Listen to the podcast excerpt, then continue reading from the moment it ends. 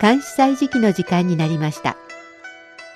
限られた文字の中に悠久の歴史や雄大な景色、時に心のひだが織り込まれている漢詩。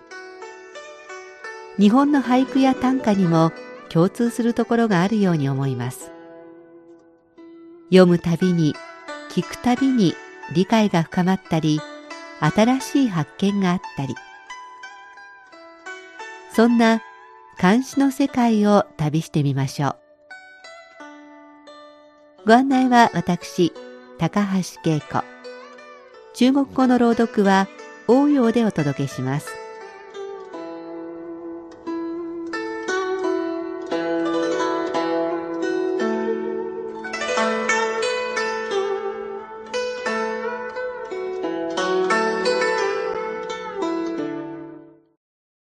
気がつけば今年も残り何日と数えるような頃になりましたが、こちらは旧暦でお正月を祝うので、あまり慌ただしい雰囲気はありません。冬が至ると書く冬至を一週間後に控え、北京の空気はますます冷たく張り詰めてきたような感じです。最高気温が氷点下という日は太陽が出ていても屋外はひんやりしています。そんな日に街角で焼き芋や甘栗などを買ってコートのポケットに入れ、カイロ代わりにするのが好きでした。でも、この焼き芋や甘栗の露店での販売がめっきり減ったように思います。リアカーの後ろに練炭コンロを乗せて売るスタイル。確かに練炭から出る煙で空気は汚れるそうですが、やはり私にとって焼き芋や甘栗は冬の風物詩ですから、これがないとなんだか物足りません。古いものを残しつつ、新しいものを導入し、便利になっていくのが理想ですが、現実はなかなか難しいようです。どこかで甘栗が売っていないかなとキョロキョロしてみたら、スーパーの入り口で売っていました。早速買い求めて食べてみたら、今の時代に合わせたかのように、甘さも控えめになっているように感じました。気のせいでしょうか。さて、今日は土木の読釈を紹介します。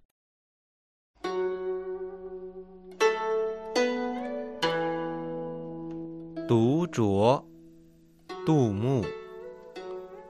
窗外正风雪，雍炉开九缸。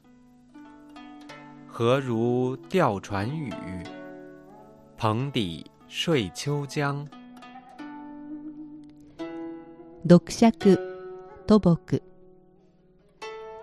総外まさに風雪老を要して趣向を開く。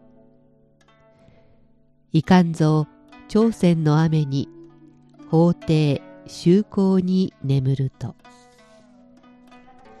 もう一度中国語で聞いてください。独酌，杜牧。窗外正风雪，雍炉开九缸。何如吊船语，蓬底睡秋江。窓の外は風混じりの雪。炉で暖を取りながら酒の亀を開ける。釣り船に雨。とまぶきの船の中、秋の川に眠る。いかがなものか。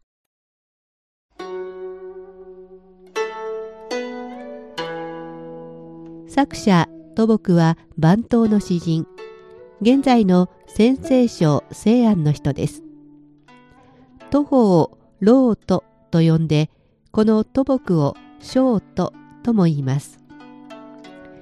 歴史や風雅な景色を詩にしました。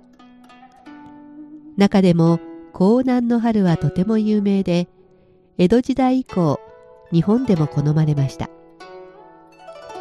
タイトルの「読釈」孤独の毒にお釈の釈は一人酒ということですね。とっくり片手に一人で日本酒というのはなんだか冬が似合う気がします。窓の外は風混じりの雪とは随分寒そうです。でも、牢用してとありますから、炉のある部屋で暖をとっているのでしょう。はじめに風雪の文字があったので、逆に随分暖かそうに感じます。趣向を開くの趣向はお酒の亀です。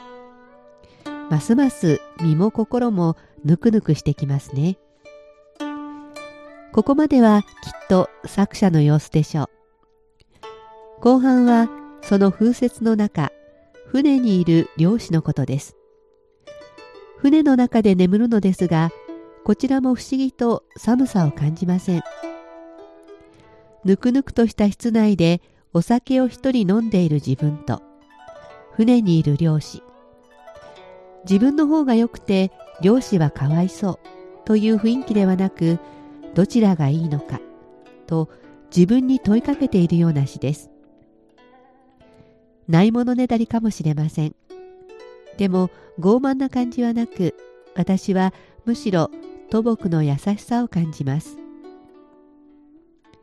ではおしまいにもう一度聞いてください。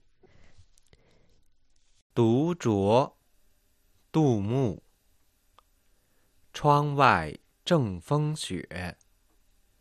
拥炉开酒缸何如钓船语棚底睡秋江。